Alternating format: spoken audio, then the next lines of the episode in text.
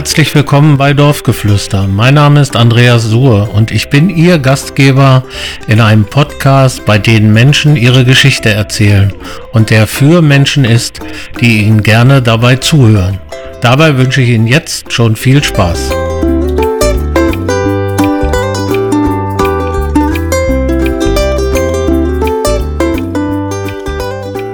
Diese Folge von Dorfgeflüster steht unter dem Motto Lernen Sie schießen, treffen Sie Freunde. Wir begrüßen den Vorsitzenden des Schützenvereins Holtensen, Michael Wille.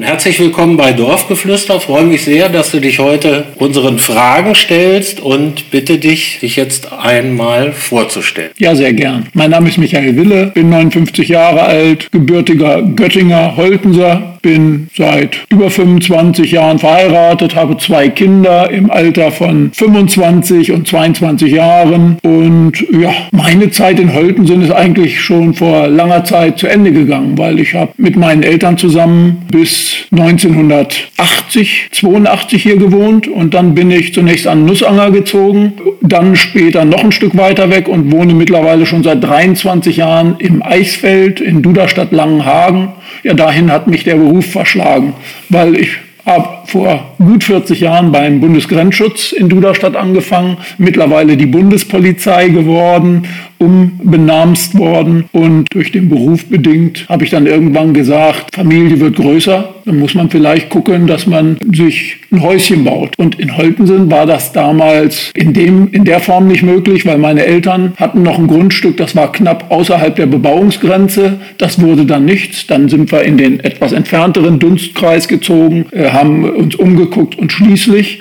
in, einem, in einer Kaffeerunde beim BGS sagte ein Kollege, ja, bei uns ein Nachbar, ein Fußballer, der will sein Haus verkaufen und so sind wir 1998 nach Duderstadt Langenhagen gezogen. Duderstadt Langenhagen kennt ja jeder, halb so groß wie der Friedhof von San Francisco, mittlerweile doppelt so tot. Als wir dorthin zogen, da gab es noch einen Bäcker und einen Fleischer. Dann gab es eine Zeit lang einen Tätowierer. Da waren die anderen beiden Läden aber schon äh, zu und mittlerweile gibt es gar keinen Laden mehr. Hat sich da jemand umorientiert, vom Bäcker zum Tätowierer? Oder? Nee, das war so nicht. Also das war natürlich ganz jemand anders. In diesem kleinen Ort lohnt sich das nicht. Langenhagen hat 640 Einwohner, ist also vermutlich nicht mal halb so groß wie Holtensen heute. Und insofern ja, ist das einfach so, ist aber eine sehr schöne Wohngegend, so ein bisschen ländlich. Du gehst raus und bist sofort im Wald. Also ähm, äh, aus Sicht der Familie haben wir das eigentlich nicht bereut. Was machst du bei der Bundespolizei? Ich bin immer geneigt, Bundesgrenzschutz zu sagen. Ja, das kannst du auch. Das ist nicht äh, falsch. Oder? Das drückt bei mir ja auch immer noch ein bisschen durch.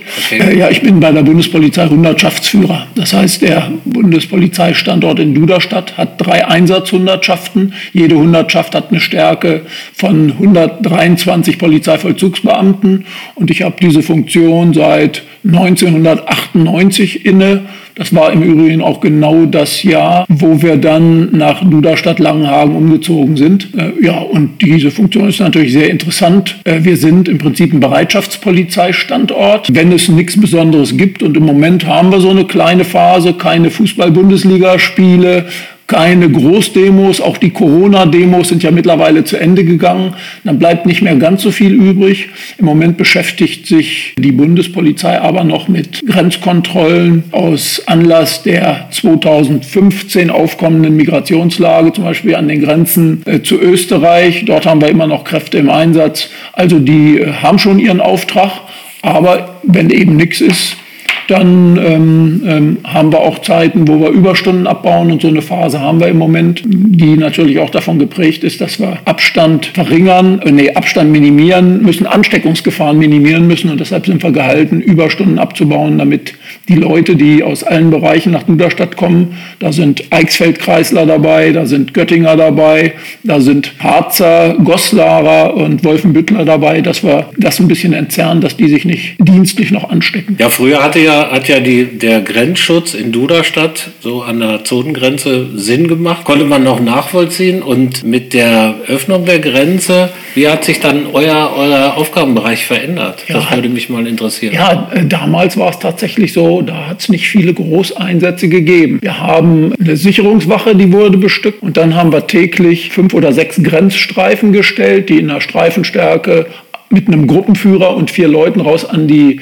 DDR-Grenze gefahren sind und die haben Streifenauftrag gehabt. Und damals war das dann noch so, dass man ja genau geguckt hat. Die DDR hatte im Grenzraum Beobachtungstürme viereckig und rund und dann musste beobachtet werden und die Meldung abgefasst werden. Beobachtungsturm rund in Zwinge mit drei Grenzsoldaten besetzt, Hundelaufanlage, äh, Hund läuft und ähm, ja, Grenzaufklärer, das waren diejenigen, die vorm Zaun sich bewegen durften, die standen dann einem plötzlich gegenüber, kamen aus dem Gebüsch und dann stehst du da als Grenzstreife und dann holen die ihr Teleobjektiv raus. Also solche Situationen hat es damals gegeben. Und mit der Grenzöffnung im November 1989 war das dann vorbei. Dann gab es eine Phase, wo die ganzen äh, Trabis Duderstadt gekommen sind und sich dort ihr Begrüßungsgeld abgeholt haben. Dann war ja die Wiedervereinigung 1990 und dann haben sich tatsächlich die Aufgaben des Bundesgrenzschutzes gewandelt. Wir haben zum Beispiel die Bahnpolizei mit dazu äh, bekommen. Das heißt, die Bundespolizei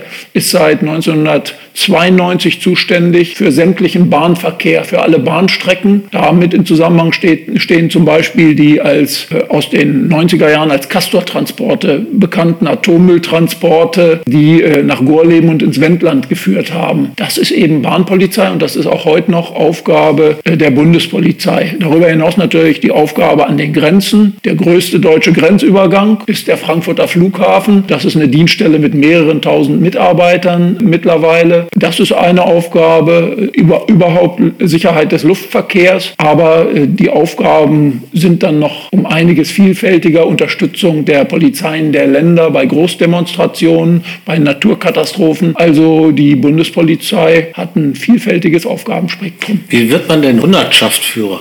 Ja, dann bewirbt man sich bei der Bundespolizei, macht dann ein Eignungsauswahlverfahren, dann zu einem sogenannten Assessment Center, muss vorher Sporttests machen und so weiter, muss auch untersucht werden. So kann man im gehobenen Dienst einsteigen. Das tut man regelmäßig als Polizeikommissar. Ja, und dann kommt es eben darauf an, welche Verwendung man bekommt. Und ich hatte das Glück, dass ich nach meinem Kommissarlehrgang, den ich am 1. Oktober 1980 begonnen habe, dann zum September 1983 als junger Polizeikommissar nach Duderstadt kam und dort als Zugführer verwendet wurde. Und dann habe ich unterschiedlichste Funktionen gehabt, habe mal den Wasserwerferzug geführt, war Sachbearbeiter im Abteilungsstab, war stellvertretender Hundertschaftsführer. Ja, und irgendwann war die Fruchtfolge so, dass die lebensälteren Hundertschaftsführer in Pension gingen und dann habe ich vermutlich an der richtigen Stelle einerseits äh, auf dem richtigen Fuß, ich würde mir das auch zutrauen, gerufen und hatte zudem vermutlich damals dort auch die richtige Beurteilung und dann bin ich in diese Funktion gekommen. Und welchen Dienstgrad hast du jetzt? Ich bin erster Polizeihauptkommissar. Also das ist Besoldungsgruppe A13. Das ist das Einstiegsamt im höheren Dienst und das Endamt äh, im gehobenen Dienst bei Polizeien allgemein. Entspricht, wenn ich mich an meine Zeit erinnere, Oberstleutnant bei der Bundeswehr ist, glaube ich, A13. Ja, Major ist das eigentlich. Major, Major, ist das eigentlich. Genau. Oberstleutnant ist, ist, dann schon A14, A14, ganz genau. Okay,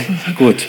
Und gibt es noch Ambitionen, noch weiter aufzusteigen? Nein. Die Zeit ist vorbei, Andreas. Denn meine Restdienstzeit bemisst sich eigentlich nur noch in Jahren und Monaten. Im November des nächsten Jahres endet meine Dienstzeit, dann bin ich 61,5 Jahre alt und dann gehe ich in den Ruhestand, so mich es nicht umtreibt und ich bin der Meinung, ich müsste meine Dienstzeit noch mal verlängern. Aber ähm, das werde ich nicht machen. Ja, ich wollte gerade sagen, du hast ja deine Milch dann auch entsprechend gegeben.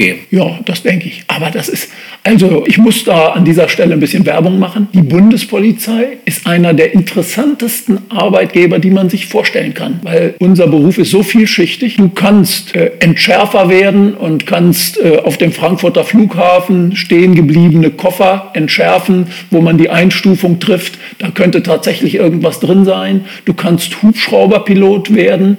Du kannst mit den Schiffen, die die Bundespolizei hat, in See stechen. Du kannst in Spezialbereiche der Kriminalitätsbekämpfung gehen. Wenn man heute im Fernsehen guckt, so auch diese Woche wieder, und da sind bundesweit Durchsuchungen durchgeführt worden, nachdem man illegale Migration festgestellt hat oder Schleusering ausgehoben hat. Ähm, das sind alles Aufgaben der Bundespolizei und man denke nur an die in den 70er Jahren ins Leben gerufene Grenzschutzgruppe 9, die GSG 9, die Spezialisten. Wir haben ja etwas abgestuftes auch mit der Beweissicherungs- und Festnahmehundertschaft. Die befindet sich mittlerweile in fünf der Bundespolizeiabteilungen, in Duderstadt leider noch nicht. Aber wir sind guter Dinge, dass wir so eine Einheit auch mal bekommen. Das ist, also das Tätigkeitsfeld ist ganz, ganz vielschichtig von Sachbearbeitung bis eben in der Einsatzhundertschaft mit wechselnden Einsatzorten Heute Rosenheim, nächstes Wochenende Demolage in Hamburg, äh, zwei Wochen später irgendeinen Durchsuchungseinsatz in Leipzig. Also das ist. Wie häufig bist du dann mit deiner Hundertschaft unterwegs? Das ist ähm, äh, im Prinzip so, dass das ein bis zweimal im Monat ist zum Teil aber auch weniger. Im Moment ist das weniger. Zum Beispiel immer dann, wenn Spielbetrieb der Fußball-Bundesliga haben, dann reisen natürlich jedes Wochenende Fangruppen von links nach rechts. Das sind nicht nur so, wie du es bist und wie ich es bin, freundliche, sympathische FC Bayern-Fans, genau. sondern das sind natürlich auch B-Fans, alkoholisierte Kuttenträger, wie der eine oder andere sagt, oder es sind auch C-Fans, die sogenannten Hooligans, hat man früher gesagt, die es bei den Spielen eigentlich nur auf Randale abgesehen gesehen haben, wenn die Fußball-Bundesliga Betrieb hat und die Stadien voll besetzt sind, dann sind Einheiten der Bundespolizei an jedem Wochenende unterwegs. Ähm, ja, es ist davon abhängig, auch welche Größenordnung an Kräften man braucht. Es gibt dann auch Zweit- oder Drittligaspiele. In meiner Hundertschaft zum Beispiel verfügen wir über drei Einsatzzüge. Das heißt, wenn du so willst, wir haben eine Hundertschaftsführungsgruppe, die besteht generell aus etwa zehn Leuten und dann haben wir drei Einsatzzüge, jeweils in einer Stärke von Mitte 30 und die Einsatzzüge fahren dann auch mal solo raus. Das ist sehr oft der Fall. Zum Beispiel neulich hat es einen Einsatz äh, gegeben im Bereich der Bundespolizeiinspektion Bad Bentheim an der deutsch-niederländischen Grenze. Dann wird kontrolliert, weil es gibt so eine Route Amsterdam ins Bundesgebiet rein, wo der ein oder andere ein Coffeeshop besucht hat und da irgendwelche Mitbringsel hat. Und dann muss man natürlich, dann wird da schon mal überprüft, ob da illegale Substanzen im Gepäck sind. Also nicht Espresso oder Cappuccino? Ist nicht gemeint. Nee, ist, ist hier nicht gemeint. Okay. Nee, und äh, insofern da das Einsatzspektrum da ist relativ vielschichtig. Im Moment, wie gesagt, ein bisschen die Einsätze reduziert, weil wir diese ganzen Versammlungslagen und die Fußballlagen nicht haben. Wo übernachtet ihr dann? In Bundeswehrkasernen? Ja, die Zeiten sind Gott sei Dank vorbei. die Bundeswehr in dem Maße, die gibt es nicht mehr, hat viele Standorte zugemacht. Und mittlerweile haben wir regelmäßig Hotelunterbringung. Das heißt, da wird tatsächlich, da haben wir eine zentrale Stelle beim Bundespolizeipräsidium, das ist in Potsdam angesiedelt. Und die buchen dann die Hotels. Das heißt, wenn meine Sachbearbeiter Einsatz sagen, wir haben jetzt einen Auftrag bekommen, wir sollen am kommenden Wochenende Versammlung in Leipzig überwachen. Dann haben wir sogar äh, strikte Lenk- und Ruhezeiten und Einsatzzeiten. Die normale Einsatzzeit für pro Tag darf eigentlich 13 Stunden nicht überschreiten. Und wenn wir planbar über diese 13 Stunden kommen, dann müssen wir vor oder nach dem Einsatz in die Unterbringung gehen. Das sind dann Hotelunterbringungen. Gottlob, die Zeiten sind vorbei. Daran erinnere ich mich auch noch. In meinen ersten Jahren 1986 zum Beispiel wollte man im bayerischen Wackersdorf eine Wiederaufbereitungsanlage in Deutschland für abgebrannte Atombrennstäbe bauen. Und da haben wir tatsächlich mit, damals kannte die, äh, der Bundesgrenzschutz noch keine Frauen, sondern nur Männer. Da haben wir mit 200 Leuten in der Turnhalle in Doppelbetten geschlafen. Kannst du dir das vorstellen? 200 Männer, vier Duschen und acht Toiletten. Na, da war was angesagt, das sage ich dir. Das hat Spaß gemacht. Die Zeiten sind vorbei. Mit Einteilungen zu tun. Und heutzutage gehst du in den Einsatz. Wir haben äh, seit 2015 eigentlich dann zwei, drei Jahre, als die Migrationsphase ihren Höhepunkt hatte, haben wir viele Einsätze an der deutsch-österreichischen Grenze gehabt, zum Beispiel in Passau. Und da haben wir ein sehr schönes Hotel gehabt, äh, ohne Schleichwerbung. Passau ist weg, das war der Drei-Flüsse-Hof. Und da waren wir jede dritte Woche untergebracht.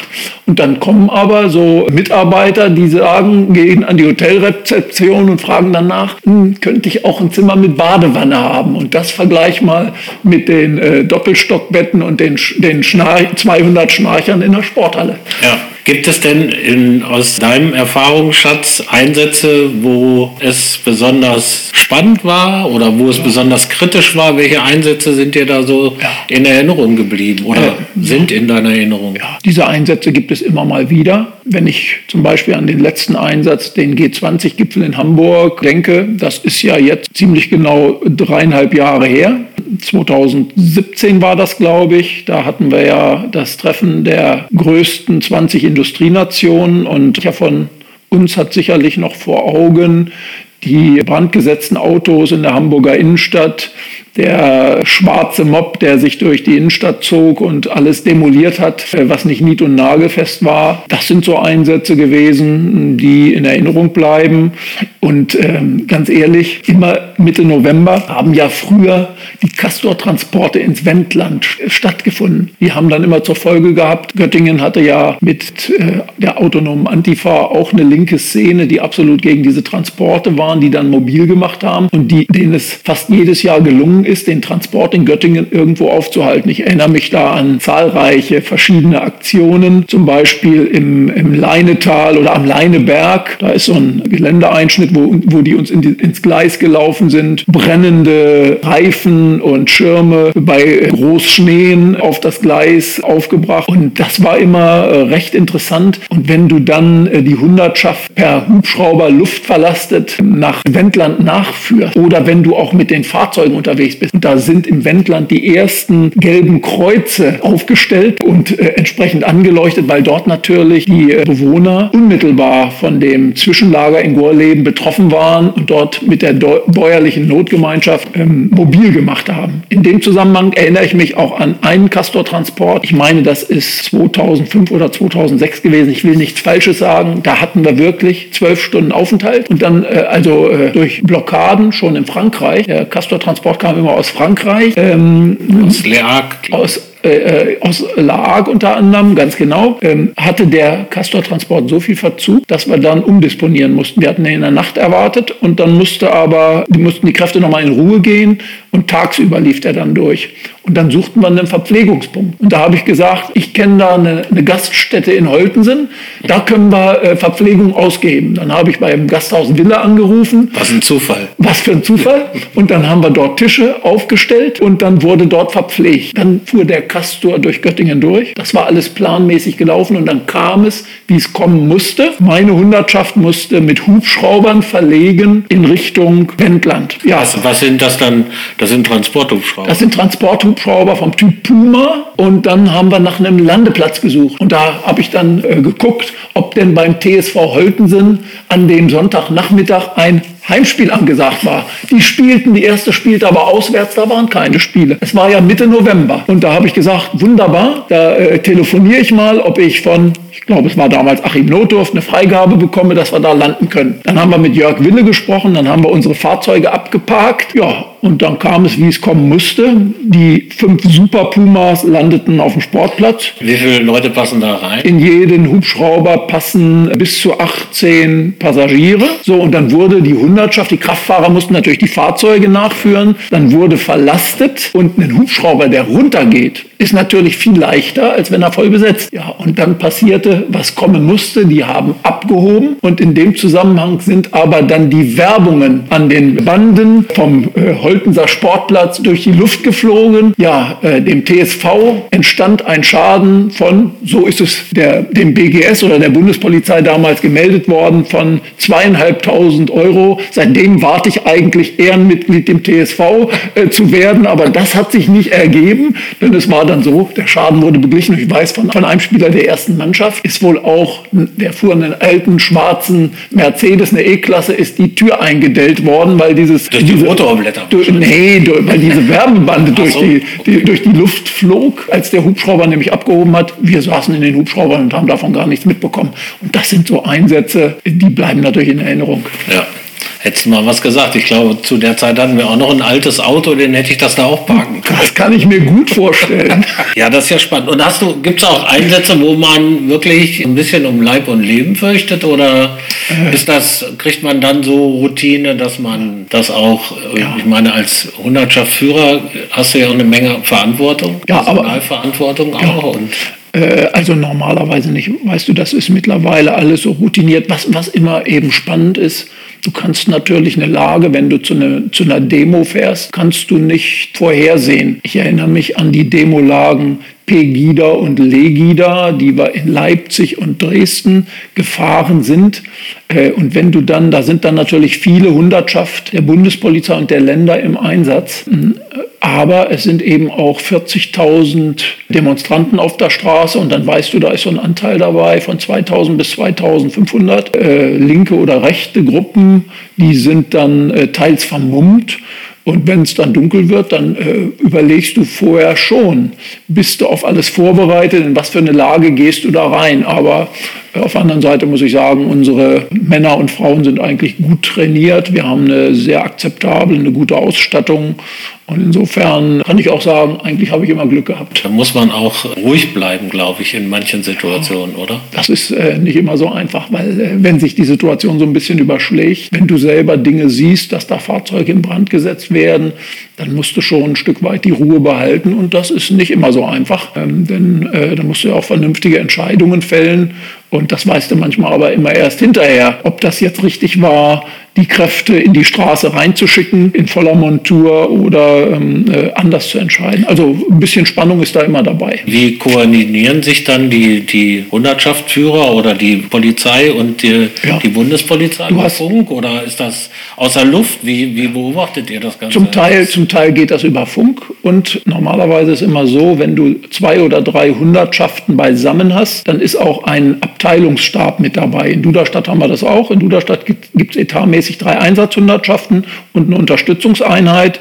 Und darüber steht organisatorisch der Abteilungsführer und äh, der Abteilungsstab. Und die können natürlich genauso mit in Einsatz gehen. Die beziehen dann eine ortsfeste Befehlsstelle und haben dann genau ähm, äh, eine Lage. Zum Teil werden äh, Kameras montiert. Zum Beispiel, wenn du eine Lage an einem großen Bahnhof hast, wo eine Demonstration beginnt, dann hast du immer auch Bilder in die Befehlsstellen hinein. Dann kriegst du, gibst du Lagemeldungen über Funk ab und äh, logischerweise ähm, Du musst auch mit den benachbarten Kräften Verbindung aufnehmen. Wenn also zum Beispiel Hannover 96 gegen Eintracht Braunschweig damals in der ersten Fußball-Bundesliga spielte, da hat es Einsätze gegeben. Da kamen die Braunschweiger eben in Hannover an und haben dann Schweineköpfe und ähnliches rausgeworfen, haben also ein paar Utensilien mitgebracht. Und dann ist eine Eskalation immer so ein Stück weit gegeben. Und dann ist es aber so, dass die Bundespolizei am Bahnhof zuständig ist und sich eng abspricht mit der Land Landespolizei, die dann zum Beispiel eine Begleitung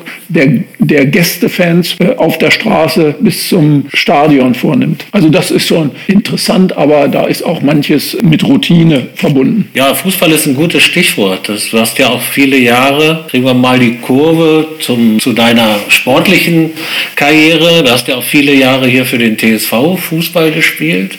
Wann, wann hast du aufgehört? Weißt du das noch auf, ja, dem, auf dem Schirm? Das weiß ich ziemlich genau. Ich bin ja heute 59 und war damals 32. Da habe ich aufgehört. Andreas, äh, gegenüber deinen anderen Berichterstattern kann ich mich noch an die Zeiten erinnern. Ich erinnere mich an einen, einen Edelfan des TSV, ich glaube, der hieß Bernhard Suhr. Der stand immer ganz am Eck des Sportplatzes, quasi auf rechts außen, äh, hat böse geschimpft und manchen Flügelstürmer soll er seinen Stock aufs Spielfeld gehalten haben und hat ihn zu Fall gebracht. So berichtet man. Ist natürlich alles unbestätigt, ja. äh, äh aber äh, an diese Zeiten erinnere ich mich noch. Oder auch, ich glaube, es war Ernst Schocke, wenn ich das richtig weiß, der immer mit seinem grünen Audi A80 oben ins Eck fuhr. Das war der erste Zuschauer im Fahrzeug, der vom Fahrzeug aus die Spiele der ersten Mannschaft verfolgen konnte. Und ich erinnere mich sehr gerne daran, weil ich war immer zweiter äh, Spieler der zweiten Mannschaft oder der dritten Mannschaft. Und natürlich, das Spannendste war immer dann äh, am Freitag zum Aushangkasten zu gehen, bei Schocke und zu gucken, wo stehe ich denn auf, dem, äh, auf der Mannschaftsaufstellung? Hat Behner mich in die ersten elf gestellt oder bin ich nur unten Ersatzmann? Das war ja hochinteressant und das hat auch immer Spaß gemacht. Und ganz ehrlich, damals waren die Wochenenden, der Sonntag mindestens mal doch von uns Fußball geprägt. Denn die dritte Mannschaft spielte regelmäßig morgens um 10.30 Uhr. Ich erinnere mich, ich will ja hier kein schlechter Leumund sein, aber ich ähm, erinnere mich an Leute wie Klaus Wienecke oder Uwe Just, äh, der ein oder andere kaum aus der Disco zurückgekehrt, jetzt schon wieder um 10.30 Uhr auf dem Fußballplatz. Es gibt da legendäre Geschichten. Ja. Ich erinnere mich an ein Auswärtsspiel beim SC Rossdorf mit der dritten Mannschaft. Uwe Just stand bei uns im Tor. In der Halbzeit war er total aufgelöst und sagt, ich kann nichts mehr sehen. Meine Kontaktlinsen, die sind in, in Schlamm gefallen. Dann haben wir die Halbzeit, die zehn Minuten darauf verbracht, im Schlamm nach seinen Kontaktlinsen zu suchen. Wir haben sie nicht gefunden. Ja, Uwe Just hat sie dann am späten Nachmittag aufgefunden. Die hat er nämlich auf seinem äh, Nachttischschrank äh, liegen gehabt, liegen gelassen gehabt. Aber solche Geschichten hat es gegeben. Hochinteressante Geschichten. Er sucht nur, suchte nur nach einer Erklärung für die Gegentore. So sieht's aus. Er war ja sowieso nicht so groß von Wuchs und wenn da einer ordentlich oben ins Eck schoss, dann gab es, das ja ein anderes Kaliber als Norbert Meyer. Norbert Meyer, wenn du Norbert hinten im Tor hattest, dann war der Käse gegessen. Ja. Dann äh, konnte dir eigentlich gar nichts mehr passieren. Dann musste vorne noch einer ein Tor schießen. Ich erinnere mich an legendäre Spiele mit Lothar Eiternick oder Dieter Fischer, der die Flanke schlug und ich durfte ja dann ab und zu auch mal mit nach vorne, war ja sonst immer Vorstopper und dann konntest du einen einnicken. Ich kann mich an das Jahr erinnern, wo wir mal von der zweiten in die erste Kreisklasse aufgestiegen sind. Das war ja legendär. Und wenn man dann meine ersten aushelfen konnte, ich meine, für dich war das ja regelmäßig der Fall. Du wurdest zwar immer aufgestellt, aber ich war eben ein bisschen hölzern, unbeweglich und war dann froh, dass ich aber dem gegnerischen Mittelstürmer einigermaßen auf die Füße steigen konnte. Ja, und du hattest das Spielfeld ja immer vor Augen bei deiner Größe. Das war wohl so der Fall. Hinter mir äh, natürlich noch der Libero, ob das denn Jürgen Grimm war oder andere, da haben wir ja doch legendäre Spieler gehabt. Und ich denke auch noch an Wolfgang Suhe, unseren Torwart, seinen Onkel, wenn ich mich recht entsinne. Das ist so, ja. Nicht? Und äh, als ich als Jugendlicher beim Herrentraining mitmachen durfte, Freitagabends unter Flutlicht, das war immer genial. Einerseits hat Wolfgang alle Bälle gefangen, aber noch, noch besser war er als Kopfballungeheuer im Sturm. Das waren die Zeiten, da war Thomas Mayer noch fast in der Jugend, der wuchs dann ja, also die Geschichte erzählt dann hier ein anderer. Ja, und wie ist denn, ich sag mal, hast du neben deinen beruflichen Aktivitäten, gibt es denn noch weitere Hobbys? Ich meine, du warst ja immer auch äh, mit dem Laufen sehr viel unterwegs. Also auch eine der Legenden heißt, Michael Wille ist um den Wörthersee gelaufen. Stimmt das? Ja, das ist tatsächlich wahr. Damals war ich so Mitte, Ende 20 und mit der Familie regelmäßig Urlaub am Wörthersee gemacht. Ich war damals dann auch los und ledig, bin das ein oder andere Mal auch alleine darunter gefahren und ich erinnere mich an das erste Mal, das war noch ein Urlaub mit meinen Eltern, weiß ich nicht. Die waren dann auch dabei und äh, die fuhren dann nach Klagenfurt und ich bin in Felden losgelaufen. Kannst du natürlich nicht machen, wenn du einen, einen Tag mit äh, 25 Grad Celsius hattest. Ich war ja, ich bin zwar ein bisschen laufen gewesen, aber sowas habe ich ja nicht vorbereitet. Rund um den Wörthersee, einmal drumherum waren 39 Kilometer. Beim ersten Mal habe ich das nicht recht äh, durchgehalten. Ich habe das zwar geschafft, aber ich hatte gar keine Depots angelegt. Da war ich dann beim zweiten Mal clever. Da habe ich isotonische Getränke an drei versteckten Stellen rund um den See vorher verteilt und dann bin ich da gelaufen. Ich kann mich erinnern, das war bei fast bei strömendem Regen in Richtung Bled nach Jugoslawien und Slowenien heraus äh, stand fast eine lange Schlange und dann bist du da vorbeigejoggt.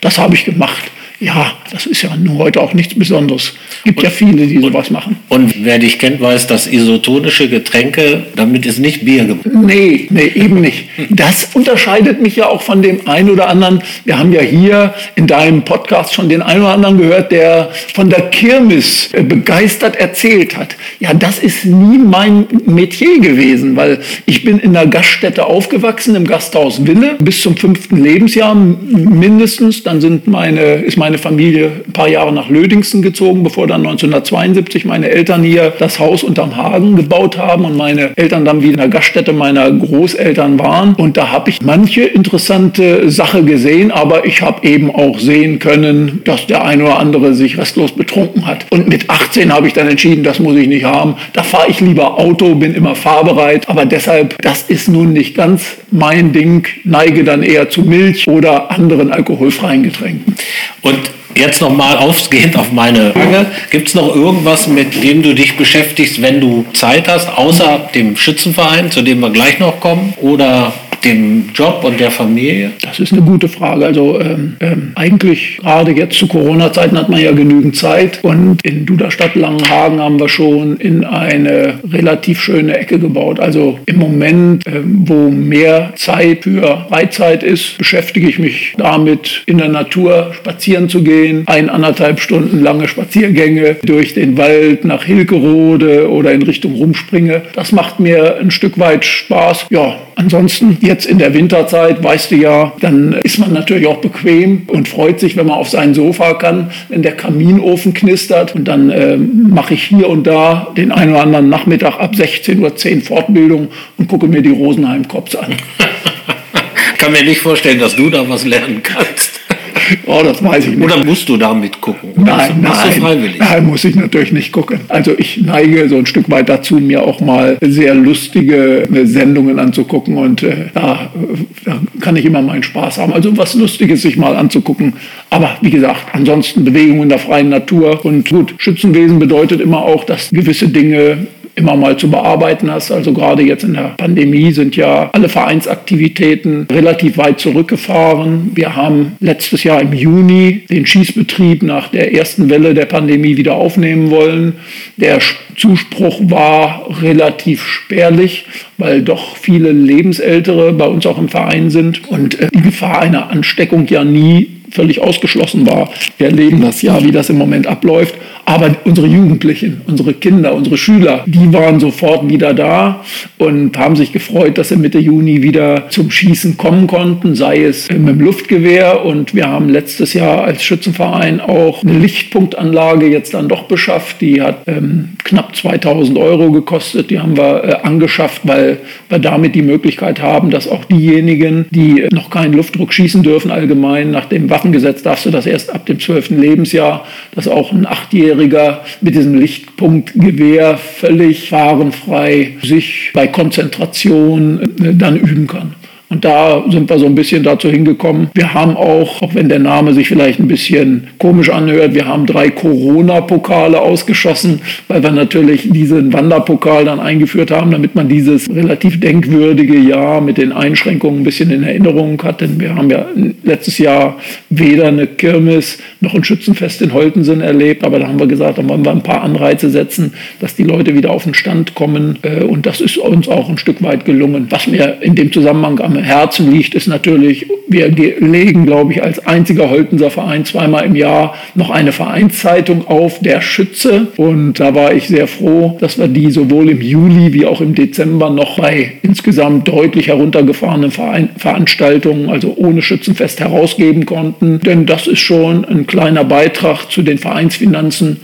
Und äh, diesen Appell würde ich heute hier auch anbringen, wenn ein Holtenser sagt, Mensch, dem Schützenverein bin ich so weit verbunden, dass ich da auch mal eine Annonce für zwei Ausgaben im Jahr für 70 oder 100 Euro steuern will, da würden wir uns freuen. Das war jetzt der Werbeblock.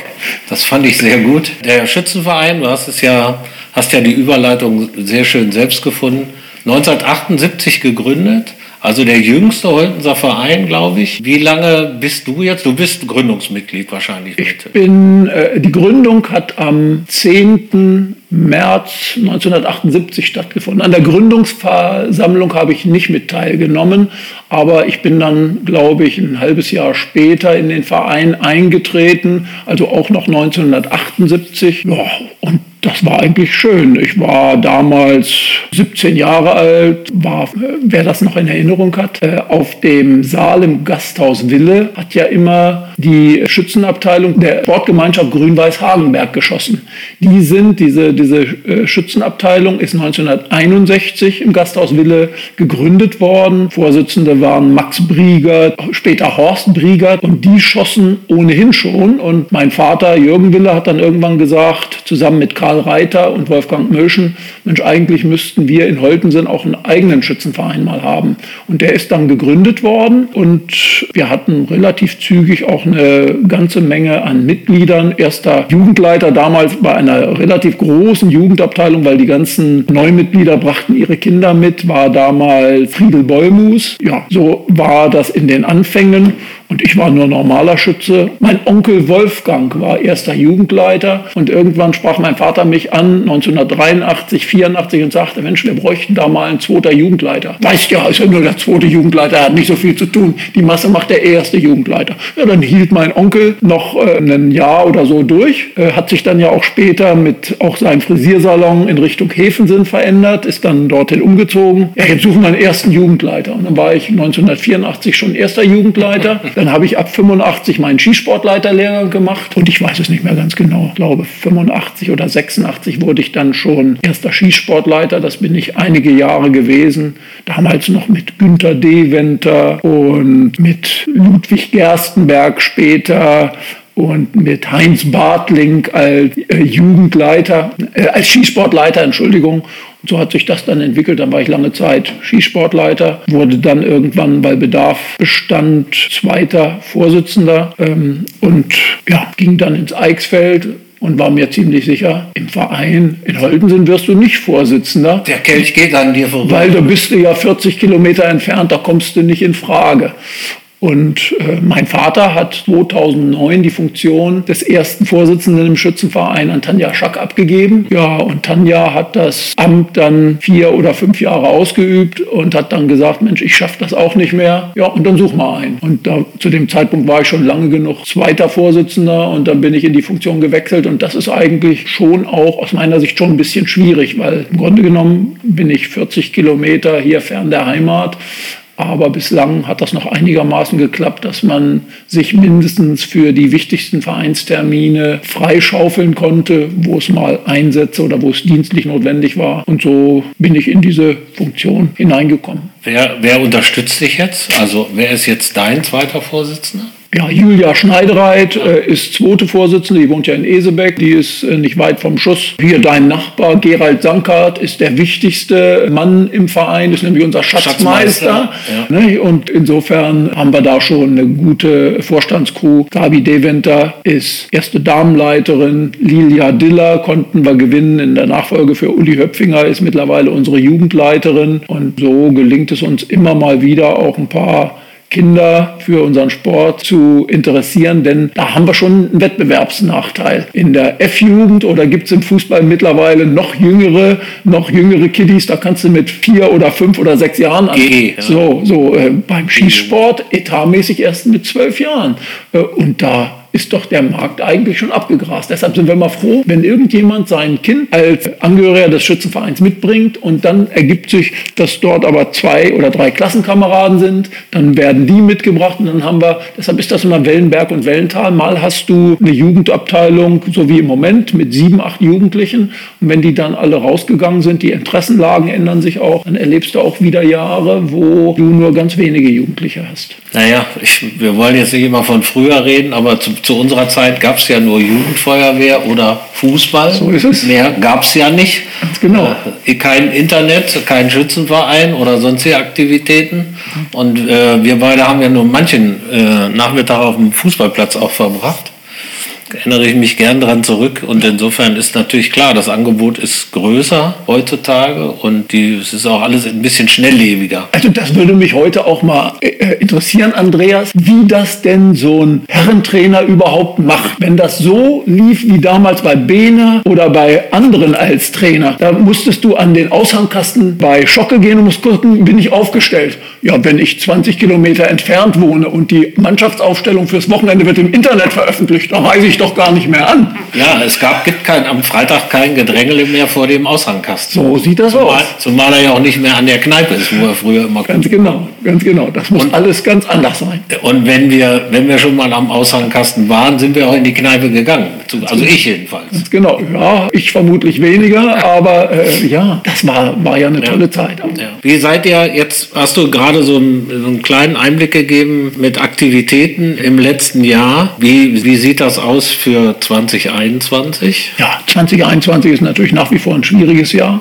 Ich gehe davon aus, dass es bis zur Jahresmitte mit Sicherheit dauern wird, bis alle Bürger, so auch hier unsere Mitglieder irgendwann geimpft worden sind. Und jetzt haben wir logischerweise auch dann den Umbau der Mehrzweckhalle. Und deshalb müssen wir uns als Verein dazu Gedanken machen, also ein, ein äh, Termin für das Holtenser Schützenfest haben wir natürlich im Vorfeld festgelegt mit dem 4. und 5. September. Aber hm, die Mehrzweckhalle wird es in keinem Fall sein. Und so müssen wir uns natürlich Gedanken machen, wie wir diese, dieses Fest, so es überhaupt stattfinden kann, in ganz reduzierter Form, vielleicht nur mit einem Königsball durchführen können. Das kann sein, dass das im Gasthaus Wille stattfindet auf dem Saal. Aber wie gesagt, ich glaube, in diesem Jahr sind wir da noch nicht komplett durch, eben auch aufgrund der Renovierung der Oldenser Mehrzweckhalle. Mhm. Ja, so ein Verein lebt ja auch von der, vor allem von der Geselligkeit. Das ist ganz ja, deutlich. Das, das ist, glaube ich, deutlich zu spüren. Und man muss dann gucken, wie bereit sind die Mitglieder, sich wieder ja, diesen Dingen zuzuwenden. Ja, äh, das gilt gerade bei uns. Ich habe gestern nochmal nachgeguckt. Zwei, wir haben also einen Mitgliederbestand zum 1. Januar 2021 von 125 Mitgliedern. Von denen wohnen 62 in Holtensen. Aber ich habe das Durchschnittsalter nicht berechnet. Viele unserer Schützenschwestern und Schützenbrüder sind schon über 60 oder auch über 70 Jahre alt. Und für die spielt der Schießbetrieb gar nicht die große Rolle, sondern eben Dienstagabends ab 18.30, 19 Uhr im Clubzimmer im Gasthaus Winde sitzen, Klönschnack halten, vielleicht mal rausgehen, ein paar Schuss zum Training abgeben, aber das Entscheidende ist schon das gesellige Beisammensein und Geschichten erzählen. Und das ist ja nun seit März letzten Jahres gar nicht möglich gewesen. Ganz spärlich kam das auf im Juni, als wir den Schießbetrieb wieder aufgenommen haben. Da haben dann vor Heiners Gaststätte viele draußen gesessen unter dem Zelt, wer das noch in Erinnerung hat, unter diesem Zeltaufbau. Da hatte man dann auch genügend Luft. Und dann kamen ja, kamen ja wieder die Einschränkungen und so ist dann der Schießbetrieb im Oktober wieder eingestellt worden. Jetzt haben ja viele Vereine aus den eben genannten Gründen auch Nachwuchssorgen, immer mal wieder. Nicht nur ehrenamtliche Mitglieder zu finden, die sich engagieren, sondern auch überhaupt Mitglieder zu gewinnen. Wie geht ihr mit der Situation um? Ja, das ist eigentlich das Problem, was ich eben schon beschrieben habe. Wir hatten tatsächlich äh, 1999 mal einen Mitgliederbestand von 250 Schützen bei uns im Verein. Viele von denen hat damals der Vorsitzende Jürgen Wille als Geschäftsmann dann auch rekrutiert. Ähm, rekrutiert. Ja, es gab legendäre, re legendäre Schützenfeste, wo dann auch Beitrittserklärungen äh, dort auslagen. Und so hat man eine ganze, einen ganz ordentlichen Mitgliederbestand und im Moment sind wir froh, dass wir diese 125 Mitglieder noch haben, weil wir sind damit einer der Göttinger Schützenvereine, die möglicherweise den höchsten Mitgliederbestand haben. Da gibt es nicht mehr viele Vereine, die größer sind, denn es gibt im Göttinger Schützenhaus ja viele kleine Vereine. Ich sprach vorhin von den Schützen von Grün-Weiß Hagenberg.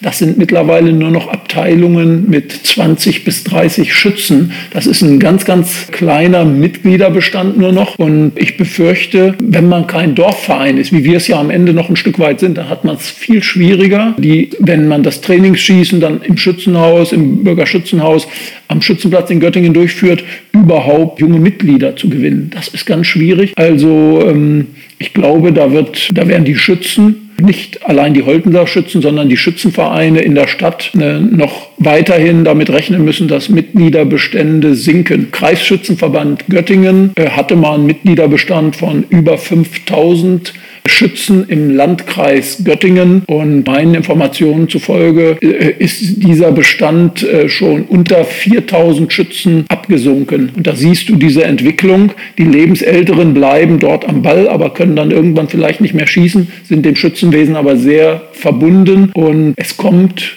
es kommen einige Leistungsschützen nach, aber vorrangig äh, in den ländlichen Bereichen, wo Schützenwesen noch eine bedeutsame Rolle spielt. Ich wohne ja nur in Langenhagen.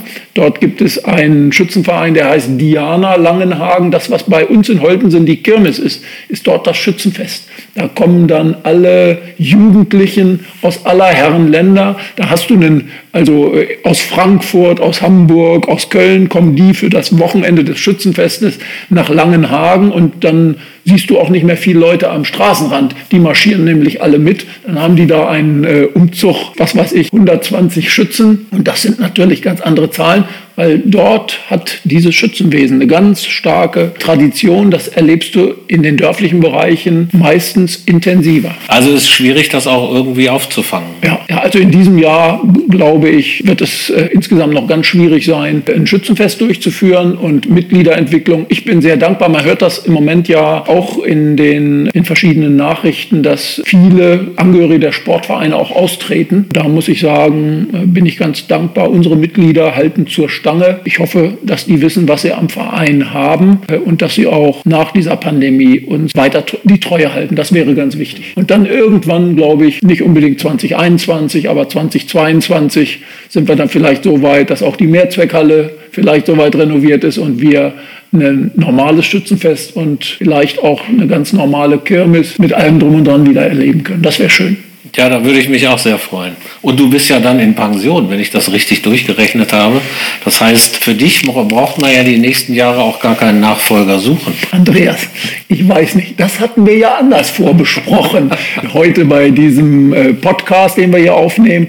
Nein, äh, ich würde mir sehr wünschen, ähm, nach dieser sehr langen Zeit im Vorstand, wenn sich tatsächlich jemand anbietet. Ich bin dafür auch offen. Wir haben viele junge, interessierte, engagierte Schützen. Den Namen will ich jetzt gar nicht nennen, aber wer sich dort interessiert, den Vorstand im Schützenverein Holtensen zu übernehmen, darüber würde ich mich sehr freuen, weil wir dürfen da auch nicht betriebsblind sein. Alles verbraucht sich mit der Zeit und der eine oder andere sagt, na, das ist ja im, bei den Schützen vielleicht auch ein Stück weit verstaubt. Da würde ich ganz anderen Wind reinbringen, da würde ich frischen Wind reinbringen einbringt, das würde ich anders regeln. Auf so jemanden würde ich mich freuen. Der kann auch aufgebaut werden im Vorstand, wenn er dann in einigen Jahren vielleicht mal den Vorsitz übernimmt. Das würde mich freuen, denn wie gesagt, irgendwann ist man so alt, wenn man, wenn man nicht mehr in der Lage ist, das Konzeptpapier unten abzulesen, dann ist die Stunde des Gehens gekommen. Ich habe noch nie erlebt, dass du ein Konzeptpapier hattest, weil du deine Reden ja meist aus dem Kopf hältst. Nee, also äh, insofern. Du musst das anders darstellen. Ich habe meist kein Konzept. Auch gut. Das hast du jetzt gesagt. Gibt es denn jetzt, bist du, hast du ja beschrieben, dass du doch schon viele Jahre nicht mehr hier im Ort lebst, aber den Ort ja aus, aus der Historie und aus deinem Wirken für den Schützenverein auch sehr gut kennst. Was schätzt du denn am Ort Holtense? Nach wie vor ist das so, dass ich mich immer freue, wenn dieses Kontaktgespräch stattfindet und da sitzen alle Organisationen und Vereine am Tisch und stimmen miteinander die Termine ab. Ich glaube, das ist nach dem, was ich betrachten kann, relativ einmalig. Das gibt es also in dem Sinne im Eichsfeld nicht, äh, wo ich mir dort ein Urteil erlauben kann. Und das finde ich schon ganz bemerkenswert. Äh, und es ist ja schon von anderer Seite hier angeklungen, wenn dann Not am Mann ist, dann wird sich auch gegenseitig unterstützt. Ich denke nur mal allein an das Osterfeuer, wo es natürlich um, ohne die freiwillige Feuerwehr mit der Fachkunde überhaupt nicht geht. Aber ähm, dort ist Unterstützung angesagt ähm, und auch an anderer Stelle ist das eine ganz ausgeprägte Sache. Ich denke nur an die, äh, an die Jahreshauptversammlung vom TSV und vom Schützenverein. Wir stellen uns gegenseitig Bedienungsmannschaften seit vielen, vielen Jahren. Und das ist eben das, was, was es ein Stück weit sympathisch macht. Und ich freue mich eben auch über jeden Hauptamtlichen im TSV äh, oder in der Feuerwehr, der aber trotzdem auch Mitglieder bei den, Mitglied bei den Schützen ist, weil da machen wir uns auch nichts vor. Die Mitgliedsbeiträge sind ein wesentlicher Teil auch in der Vereinsfinanzierung. Und ich glaube, für meinen Verein sagen zu können, dass wir äh, mit 6 Euro Monatsbeitrag, da sind sämtliche Scheiben und Munition, wer am Übungsschießen teilnimmt, schon dabei, dann sind wir mit Sicherheit einer der ganz günstigen Vereine. Aber ich freue mich über die Unterstützung, die wir eben bei denen, das wird der Schütze an sich nicht so gern hören, das gibt es so nicht, dass wir durch die, die Unterstützung, die wir durch passive Mitglieder haben, die gar nicht so am Schießbetrieb teilnehmen. Aber die sind eine wesentliche Stütze für unseren Verein. Und so ist das durchgängig. Ich glaube, der TSV findet seine Unterstützung, wenn das erforderlich ist. Und wir haben es zuletzt auch bei deinem Podcast mit Frank Herwig gehört. Zum Teil sind ja die Verantwortlichen in mehreren Vereinen aktiv und setzen sich zugunsten mehrerer Vereine in Holtensen ein. Und das ist eben ein Stück weit prägend hier. Was wünschst du dir denn für 2021?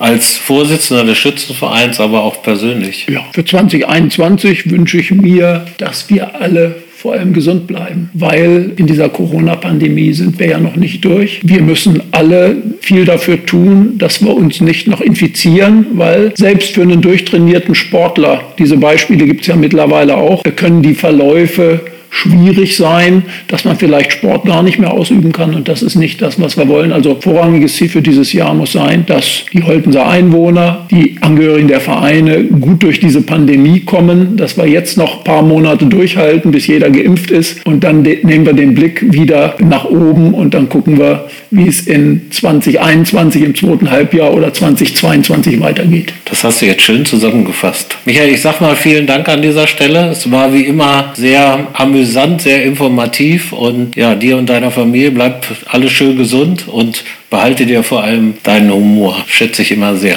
Danke dir. Ich danke dir, Andreas.